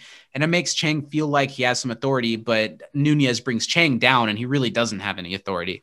Yeah, is I think this whole yeah, we, we've talked about this is kind of the preferred storyline this episode, and I think that it really just it has more depth to it almost for some weird reason because Chang because is like it's so deeply really silly trying- but taking yeah. itself so seriously at the same time while also giving reasons that it's happening that makes sense for the characters that it's happening to yeah, right? exactly. in the other storyline some stuff just happens and it feels like a regression for the characters this feels like a really silly and cartoony progression for these characters but Yeah, it does feel like a it does. progression instead of a regression This is Chang going down his path that he goes on the season. This is Britta, you know, doing her thing that she ends up being more into, you know, and it's eh, the other storyline has no weight to it that affects anything afterwards in a positive way, you know? You know what kind of sucks? That almost it doesn't ruin this storyline, but this is setting up the brickwork for the Chang taking over the school storyline at the end of the season, and I hate that. Mm-hmm. I like security guard Chang a lot, but it almost is impossible to not link it with that yeah, storyline. That's what it leads to. but we're not there yet, and I am enjoying what we're getting leading up to it. Mhm. If I didn't know that was coming, I would have nothing wrong with the storyline at all. This little interaction that Nunez and Chang has after Chang has just been brought down to his lowest level of authority about the arm and how Nunez can't think of the name of the arm, that is a funny bit. Mel Yeah. Rodriguez is a really funny guy, and I'm glad So that good. we're two weeks in a row seeing a decent amount of him in this show that I love so much. yeah, Back to the model UN, uh, the study group still can't get over the fart, and that's another thing. It's such a stupid story contrivance, and they they rag on it for so long. yeah, I, yeah, you, you said it. Jeff even stands up and acts like he's going to give a, a, a, a winger speech, but he's just making a fart joke too, which is even kind of out of character for what Jeff's doing in this episode. Even if I don't like what he's doing in this episode, it's just not very often does community focus on something so silly that's not funny like that. I don't know. And then it gets worse. This is when it gets bad. Uh, the the fart sends Annie over the edge, and she shoves everything off the table, throws a huge hissy fit, and and yells and screams and and throws a tantrum. And I don't know. I don't like it. I don't like what it says about Annie, the character. I don't think it feels in line with what we've seen out of Annie over the last three, two, whatever seasons. I, I just don't like it at all. It's And not cute. It's, it's, not so funny. embarrassing and it's kind of lampshaded almost as soon as it's done and community has been doing that a lot lately Mm-hmm. where they'll do something that should make everyone a lot more upset than what it does yeah. and then the group is still allowed the victory after it without any confrontation about Annie like and if you want to dig deep into why Annie acts this way and the things that have happened to her to make her act this way and the people that kind of prey on that regardless there should have been a conversation in this episode where it's like Annie what you did there was weird and uh, embarrassing for everyone and not cool and we should have a conversation about this and Yeah. And it- instead, they, they're Jeff not willing like, to have that It's okay, Annie. I get it.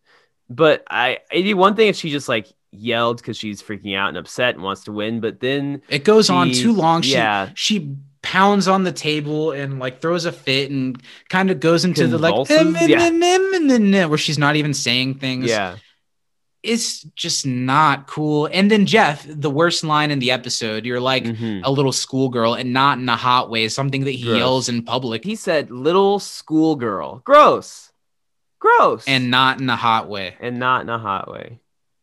And then Jeff lampshades that because he says, Wow, what I just, after Annie runs off, I think, Annie gets up. She's turned off by what Jeff just said, and she gets up and runs away. She kind of comes to, I guess. And then Jeff, to dissuade the situation, says, Okay, that made me sound creepy. But here's the thing. And then he runs away, which was basically Drake Bell of Drake and Josh over the Yep. over the last week. Yeah, and then it cuts to a commercial. Man, this episode had so much going for it, and then that happened, and it just just halts all of the positive forward mm-hmm. momentum the episode has. In the beginning of this podcast, I was talking about how much good there is in the episode and how it almost helps me overlook the bad. But, But- Zach, there's still seven minutes it? left to this episode. That's why I'm like, I, I don't know. And the scene that we're beginning is that scene too. It's the Jeff and Annie confrontation scene afterwards. And instead of confronting Annie's actions, how Jeff has encouraged these actions in some ways, they make it into a cute, sexy interaction for the two of them. Yeah, thumbs down on this this whole thing going on here. The only compliment I can give this scene is that I like Jeff's watch. There we go. So yeah, I what do you think they're trying to do here? Because even at the end of this scene between the two of them, the button on it is oh we're attracted to each other but that's weird so we can't do anything so what was the point of all of this is this supposed to make us root for them harder and to the people that ship jeff and annie which i can understand why you would at points in the series Mm-hmm. does this is this what gets you going and if it Is this, does, does this do it for you? Is that but, but I'm being serious a little bit. If this is what gets you going, you should think a little bit about the the connotations yeah? about what this really means about who sure Alison Brie is an older beautiful woman but this is but this is not Joel McHale and Alison Brie who are very Yeah. cute together and have good chemistry together it's a young woman and a lawyer Mm-hmm. so I don't know. I think the subtext in this episode needs to be held under a lens for sure. I, I don't know, but I don't want to discredit the people who like Jeff and Annie as a pairing because not every time they do stuff with them is it like this. No, I think there to bring up like debate that I've 109 that pleasantly uses it great. yeah. They kiss each other in that episode, and it's Mhm. very early in the series, and they they found a way to make that kind of work Yeah, this is weird and it feels like a regression for Jeff too who who we've given so much credit over season 2 for Mhm. really uh developing into a better character This is back to the same Jeff that was, you know, having inappropriate text messages with a teenage boy because he thought that it was funny. Or Yes. was- yeah. and I can think of a few examples later in season 3 that are Jeff is shitty episodes Mhm. and I hate that because I like Jeff better when I like him yeah, totally. and he can be a dick all of these characters can be bad people sometimes and likable but I don't know. It's just I don't know. I don't know. It seems like they're getting to a point where they use the characters in whatever they they they use the characters in whatever way they want for whatever story they're trying to tell this week. And if that alters stuff that happened 20 episodes ago, nah, this is what Yeah. we wanted to do right now. And if it doesn't come up again after this, nah, this is what we wanted to do right now. It seems indicative of a of a writer's room that's really struggling to get the scripts out every week. And Yeah. they're so hyper focused on making everything perfect that they hyper focus on it too much and we end up with these messy overstuffed episodes. Mhm. And I hate it because so many of the ideas in this episode are genius. I, I really think that you know it's just such a waste because the model UN was so funny and such a good idea. Like it, it And Martin Starr, you you could have used him. Yeah, They set him up as an interesting character too. And instead, it turns into a cute moment. Well, quote, cute moment where Jeff like puts his thumb on Annie's chin, calls her kiddo again, and says, "We can't keep doing this forever." Yeah, that sounds like Jeff is Annie's like uncle or something. Yeah, that's gross. That's that they've like harbored this relationship, and also it implies that. I don't know. It's like, what do they want us to think has happened between Jeff and Annie at this point? Because Mhm. there's been little cute things that happen, but but this makes it feel like there's some stuff that we haven't seen, or that there. I don't know. Yeah, or like I they've don't had know. this conversation, or and remember in the intro to season three when Jeff is you know having his perfect world. And we're gonna Montage. sleep together. Yeah. yeah, so clearly he's been thinking about it and wants that to happen, but Yeah. I think it's still just a little grody. they ended saying no that's gross just so they can put a lampshade on this and end this uh, if anything i i do think the bit is a little funny watching jeff like wait two beats before following annie i think Yeah. joel pulled that moment off well but yeah eh, bad character work in that episode uh, and in that storyline and in that scene from characters that i am always rooting for It's yeah, they really dropped the ball with this one. I think they this was just a miss. Thankfully, though, one. You know, you said earlier there's seven minutes left in the episode. Thankfully, now there's five minutes left in the episode, and I like just about everything else. Yeah, I'm all good with everything that happens from here on. The study group meet back up, and Annie apologizes. And I don't love the everyone saying that they're the one who farted joke because so many shows have done the like Spartacus joke, and Mhm. it's a little overdone. But I like that this gets us back on track, gets them working back as a team. Like I said, I don't like that they lampshade Annie's public embarrassment in front of the same crowd that they're now in front of, that it just kind of keeps going as if nothing happened. Mhm. Uh, but I do like that things are back on track and that they find a really creative way to end the model UN. Starting with this bit where Abed acts like he's going to tell a plan, but he's just buzz buzz buzz like whispering, and and and Jeff has to point out, Abed, no one's going to cut away. this is nonsense. And he says, "Okay, here's my actual plan," and then they cut away. That's a which funny is bit. great. Chang is looking report? forlornfully at the rest report, thinking what could have been. And he's just a broken man. Britta throws a brick into the security guard office or whatever where Chang is and, and says that she's going to cause a disruption that isn't illegal, but should be a real concern to campus security. and it's going to go down at the at the model UN meeting. And I like the way that it's written on a brick and Chang has to turn the brick to read certain words. That's words really funny. good stuff. Uh, Chang thinks about calling the real cops and he feels dejected. And then Officer Nunez gives this little pep talk that I think is really great. he talks about this girl that was the bane of his existence, and and she incited a riot and and got choked until she passed out. And I think Nunez was always uh, jealous that he didn't get to be the one to take her out like Mhm. that. He wanted to be the police brutalist in in this scenario. Uh, so he gives Chang the go ahead to go and find a way to stop this from happening. Go show that hippie how the world really works. now this is, and then he hands him a taser. Are you forgetting something? Yeah, a little too far, but it's Greendale. Yeah, Remember that these security guards work for room and board. Back at the Model UN, we're getting towards the end. Uh, uh, the red team, Annie Kim's team, is, is slowing a little bit, And then hmm I want to talk about this bit for a second. Okay, so behind the red team, there's a big Greendale flag symbol, modeled United Nations. And now we're in the Mhm. part that I think is really clever, where they use this conceit of there being two Earths to make Yeah. contact with the other team. But they make a butt, a Troy butt stuff joke of him coming out of that banner through the butthole of the flag and him gasping for air. Mhm. I thought that was a little too gratuitous. Yeah, I guess. I know. I thought it was funny. But then they all smashed through. They made this little fake TV, and their United Nations have used all of their resources to contact the other United Nations to form one United Nations to have a truly united nation. Uh, it's I think it's a really good way to resolve this, and it, it's really creative. And this is a good thing that the Yeah. community writers were able to come up with. We've given them a hard time in this episode, but this is a I'll, I'll give them a pat on the back for that one. I I like that. I think it's funny. I think it, ties in, you know, Abed Singh. He's been obsessing about the whole time. It's Yep. very community.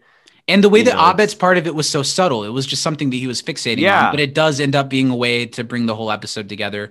Works really well.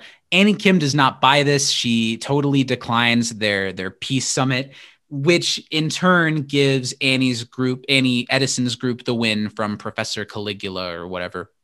Mm-hmm. nice. So they do win. They are victorious. I like that they win. It's a good happy ending because it needs a good happy ending. But we needed a better, if they were going to do that Annie breakdown scene, we needed something other than a cute Jeff and Annie scene to dive into why she did that, why it wasn't cool, and how she can make it better. And they didn't. mm-hmm.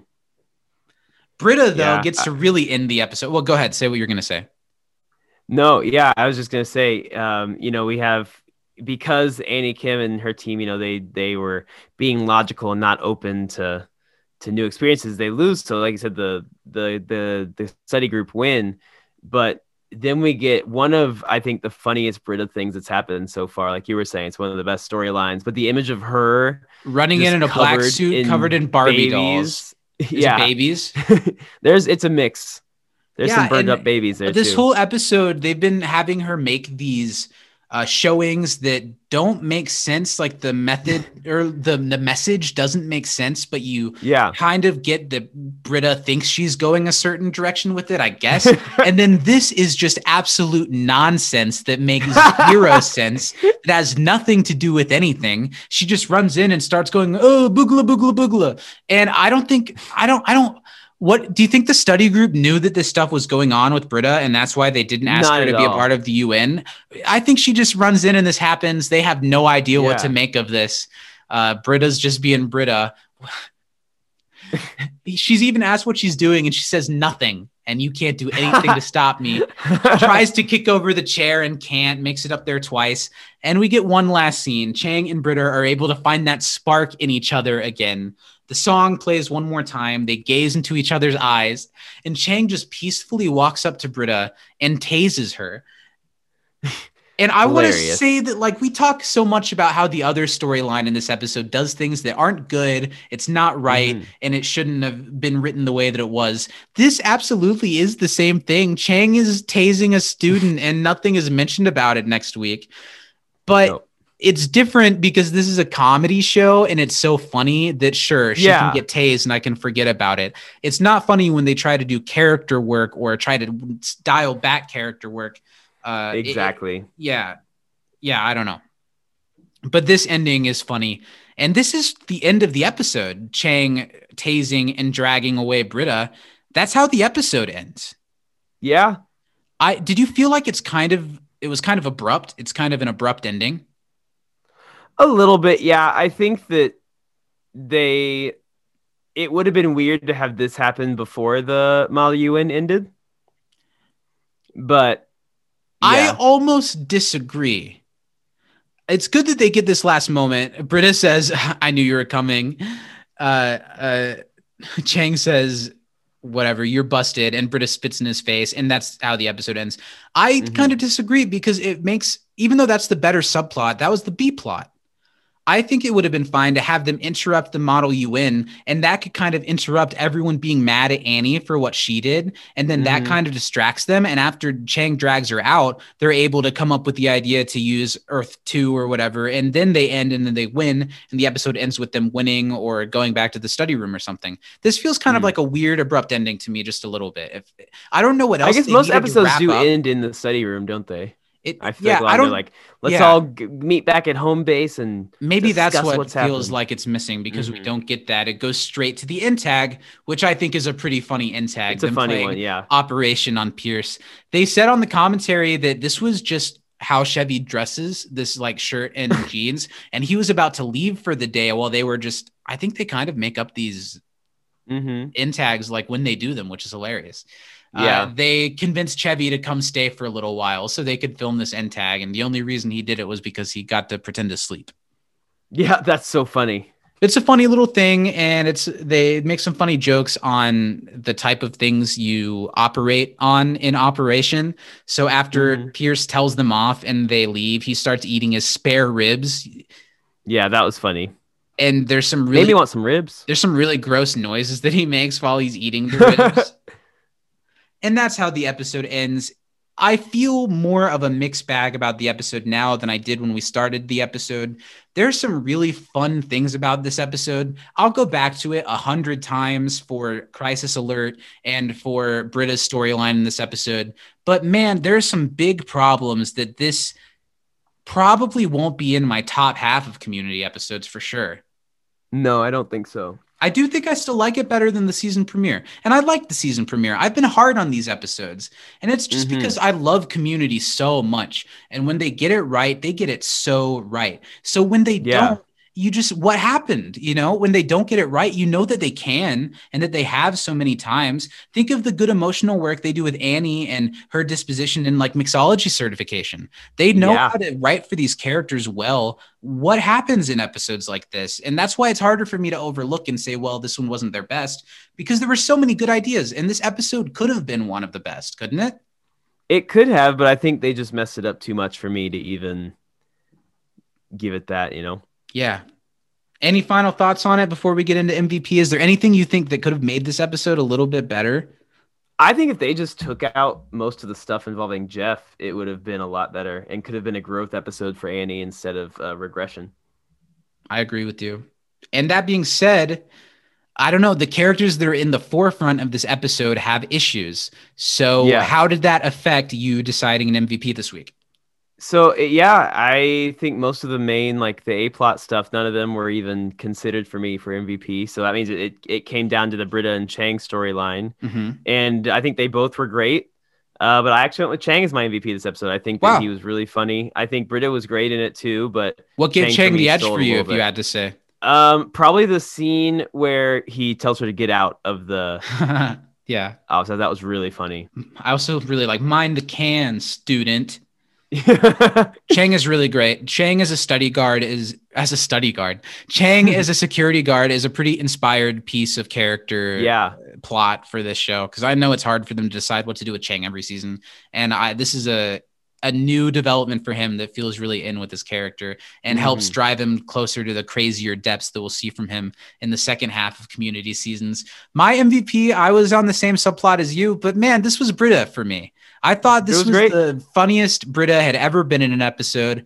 Uh, Gillian is so funny when they let her do really off the wall nonsense stuff, and I love that they're letting her do that. They're letting her be just as funny and weird as the as the guy characters, and not just having her be some over sexualized female character. If Yeah. anything, this is like the least sexy that a character like that could be, and I like that they do stuff like that with a female character on a network sitcom because often Mhm. on network sitcoms the female characters are really poorly written. Yeah, and it, it points out how badly annie is written in this episode but it's true. uh britta takes it from me. She's so funny. And i also want to want to sub sub say that even though annie is written so badly in this episode Alison Brie does the best job that she can. She acts episode and joel too you know they do the best with what they've got but the material just lacked this episode and that's hmm that's upsetting. And that's bit. kind of how we end things this week. So Let's far, as abruptly as the episode. okay. Don't stop. So so far, we've been having some uh, heated conversations. We Yeah, season made a three so lot far we've not not been uh as roses and butterflies for us Yeah. as season two was. we didn't disagree as much this episode, which almost hurts a little bit worse. This one, it wasn't as good as I remember it being because there are some pretty glaring issues. Yeah. But let's let's look towards the future because next week this is interesting. Next week we're going to be discussing competitive ecology. But on the DVDs, season three, episode three is remedial chaos theory. In airing order, and I believe on streaming services, season three, episode It's four. four is remedial chaos theory. It's true. So, unless anyone writes in and says, no, you absolutely have to do remedial chaos theory before competitive ecology, I believe we're going to be doing competitive ecology next week, right? Yes. Competitive ecology. I'm looking forward to that one. That's the one where we get to see the study group and its issues through an outsider's perspective. This is the Yeah. episode that focuses on Todd when the study group has to break off into pairs, and there's only there's seven of them. Uh, It's Mm-hmm. a it's an episode that I remember really fondly, and it has some funny subtext about what's going on with the study group and how other people outside of the study group see it. I'm excited to dive into it. I think it's going to be the best one yet. I think the next few episodes are going to be very interesting conversation because I know that Remedial Um, chaos theory. I'm not even sure how to tackle that episode. yeah, that's going to be great. Even the horror fiction and Seven Spooky Steps, that was my least favorite Halloween episode Oh, I love that one. when we did the special. I know you do, so I'm interested to and look after at that that, is advanced gay which is definitely a problematic Mhm. episode the annie's move episode is coming up the Yeah. documentary greendale commercial episode is coming up Yeah, this is a this is a, a I think it's going to create some very good conversation. I've been saying a lot that I'm excited to dive into season three because I like. I, I'm sorry if it's not as fun to listen to us when we're not as positive on the episodes. yeah, because I do, this show is because we love community and we want to talk about community with people who love community. So I'm sorry if it's not as fun to hear us kind of harp on an episode, but I feel like I got to be honest with how I'm feeling. yeah, And like I said, the show gets it right so many times that it's got to be discussed when they don't. exactly. But next week, but tell us again, uh, just like how we got a couple of messages about biology 101, uh, we want to hear what you think about these episodes. In fact, Yeah. before we sign off really quick, I wanted to read off. We got a tweet today about this episode, uh, Geography of Global Conflict, sent in to us from Jennifer at MathGirlJK. She's been a longtime listener and she's interacted with us on Twitter a lot. Uh, she said about this episode to kind of bring it out on a positive. She says that she adores this episode. The Wow. MVP, the MVP, she's not so sure about, but the Britta and Chang storyline is amazing. Troy asking if they can do accents is amazing. Abed saving the day is amazing, and she also pointed out the Spartacus moment that she liked a lot. So people do really like this episode. So Yeah. let us know. Did you struggle with the stuff that we struggled with in this episode, or was this one of your favorites? We'd love to hear. Email us in can't disappoint podcast at gmail.com and send us in for competitive ecology next week. Your trivia, your episode MVP, your favorite funny moment, and any thoughts. Uh, that's going to be a lot of fun, isn't it? Yeah, uh, make sure you guys also follow us on social media because that's where we interact the most, especially on Twitter. Um, over at You Can't Disapod. We're also on Instagram at Can't Disappoint Podcast, and we are on Facebook and YouTube under our whole name, You Can't Disappoint a Podcast. Lots of fun videos and other things going on over there. And if you'd like to support this show, uh, if you want to, you know, it really does help. This show takes up a lot of time, and it, it, it, it we love to do it, but it's not free to do it, and it's not easy to do it. So mm-hmm. the people that support us on Patreon really do mean a lot to us. So if that is something that you would like to do to support us and to get some extra content, I really feel like we make it worth the while of however much you decide to throw our way to get all that extra content. Check us out, patreon.com slash can't disappoint podcast. But all that said, even if people didn't support us that way, just that people listen to this and just that this gives me an excuse to to talk to you about community for an hour and a half every week and to joke around and to do little commercial bits and stuff. Man, it's just so fun. I'm so glad to do it. It's so much fun. I love it. It's been great uh, talking about this episode with you this week, buddy. It's good to have you here too, kiddo. Oh, From inside the Dreamatorium, I'm Zach. I'm Steven. Black Lives Matter. Get vaccinated. We love you. And uh, pick on someone your own size. Don't go after a high school kid. Yeah. That's uh, Zach and Steven word of advice uh, today. no grooming. yeah, I stopped bullying high school kids a couple days ago, and I feel great. yeah. You feel a lot better. It's a, it's a weight lifted off your shoulders. Yeah, middle schoolers are much easier to f- with. Thanks for listening, everyone. We'll see you next week for competitive ecology. And Stephen and I are going to go stare longingly in each other's eyes to Lionel Richie's Hello. I've been alone with you inside my mind. And in my dreams, I've kissed your lips a thousand times. I sometimes see you pass outside my door. Hello, is it me you're looking for? I can see it in your eyes, I can see it in your smile.